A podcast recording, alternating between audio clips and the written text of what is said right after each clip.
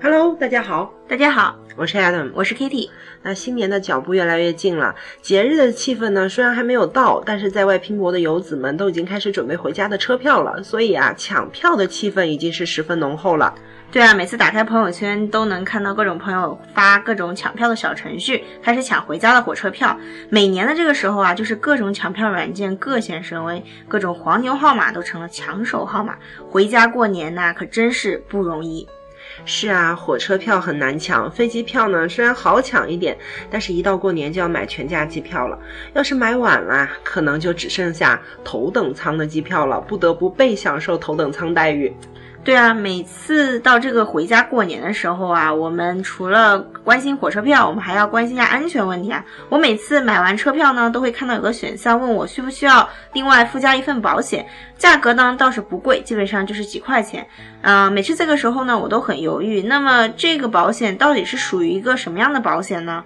其实不仅仅是火车票啊，比如说我们去买客车票啊，或者说我们买飞机票啊，都会看到一个提示说需不需要购买一份意外伤害保险。那一般呢很便宜，几块钱到几十块钱。那这种意外伤害保险本身就是和商业保险公司合作推出的产品，一般我们叫它乘意险，全称是乘客人身意外伤害保险。而用在飞机上的乘意险呢，我们一般也叫它航意险，全称是航空旅客人身意外伤害保险。当然了，它们都属于商业保险，所以买不买的选择权啊，都在自己手上。那么这种意外伤害保险有没有什么特点呢？究竟实用不实用呢？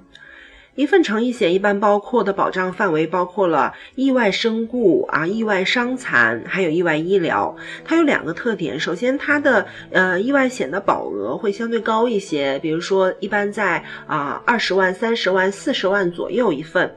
其次呢，它最大的特点其实就是它的场景固定化，什么意思呢？就是说仅仅保障在交通工具上的这样一个意外事故，在上交通工具之前和下交通工具之后，这些意外都是不保障的。所以一般来说呀，它的保障期限是非常短的。那么这个保障期限真的是有点短哦。那我是不是去买一份交通工具的意外保险会更加划算啊？嗯，其实呢，在网站上买了车票，直接买个保险就是比较简单，也比较顺手。但是如果说你是一位商务人士啊，每年经常飞过来飞过去，而且坐完飞飞机啊要坐火车，坐完火车还要坐汽车，那我确实觉得每次重复买乘意险比较不划算一些。那更好的方法呢，可以直接购买一份交通工具意外伤害保险。现在啊，这种类型的保险对于飞机。火车或者汽车自驾，它的保障都能上到百万元。如果说是出去旅游呢，那么也可以购买一份旅游意外保险，不光有交通工具的保障，还能保障你在旅游行程中的一些其他的意外。也就是说呢，如果说你有比较高额的其他的意外保障的话，这样一份的诚意险买或者不买，其实都是无所谓的了。嗯，我之前就看到有新闻说有一个大巴车发生了车祸，有的买了保险呢就能得到赔偿，但是呢如果没有买保险就没有得到赔偿。那么看到这种新闻再去坐火车坐飞机，确实让人挺担心的。但是其实哪怕是没有保险，真的在公共交通工具中发生意外的话，也是会得到赔偿的，因为大巴呀、地铁呀、飞机呀都会强制运营方来购买责任险。所以，一旦发生意外，受伤害的乘客都会得到赔付，只不过呢，就是这个赔付数额多少的问题。哎，那我有个问题啊，就比如说坐飞机发生了事故，那航空公司就像你刚刚说的是强制的话，就是赔偿了乘客一百万元。那如果说，嗯，乘客自己呢还买了六十万的航空意外险，那么这两个都是会赔偿的吗？是的，这个是不影响的。如果说航空公司啊直接就赔了一万一百万，那呢乘客还有六十万的一个航意险，那么乘客一一共就会得到一百六十万的一个赔偿。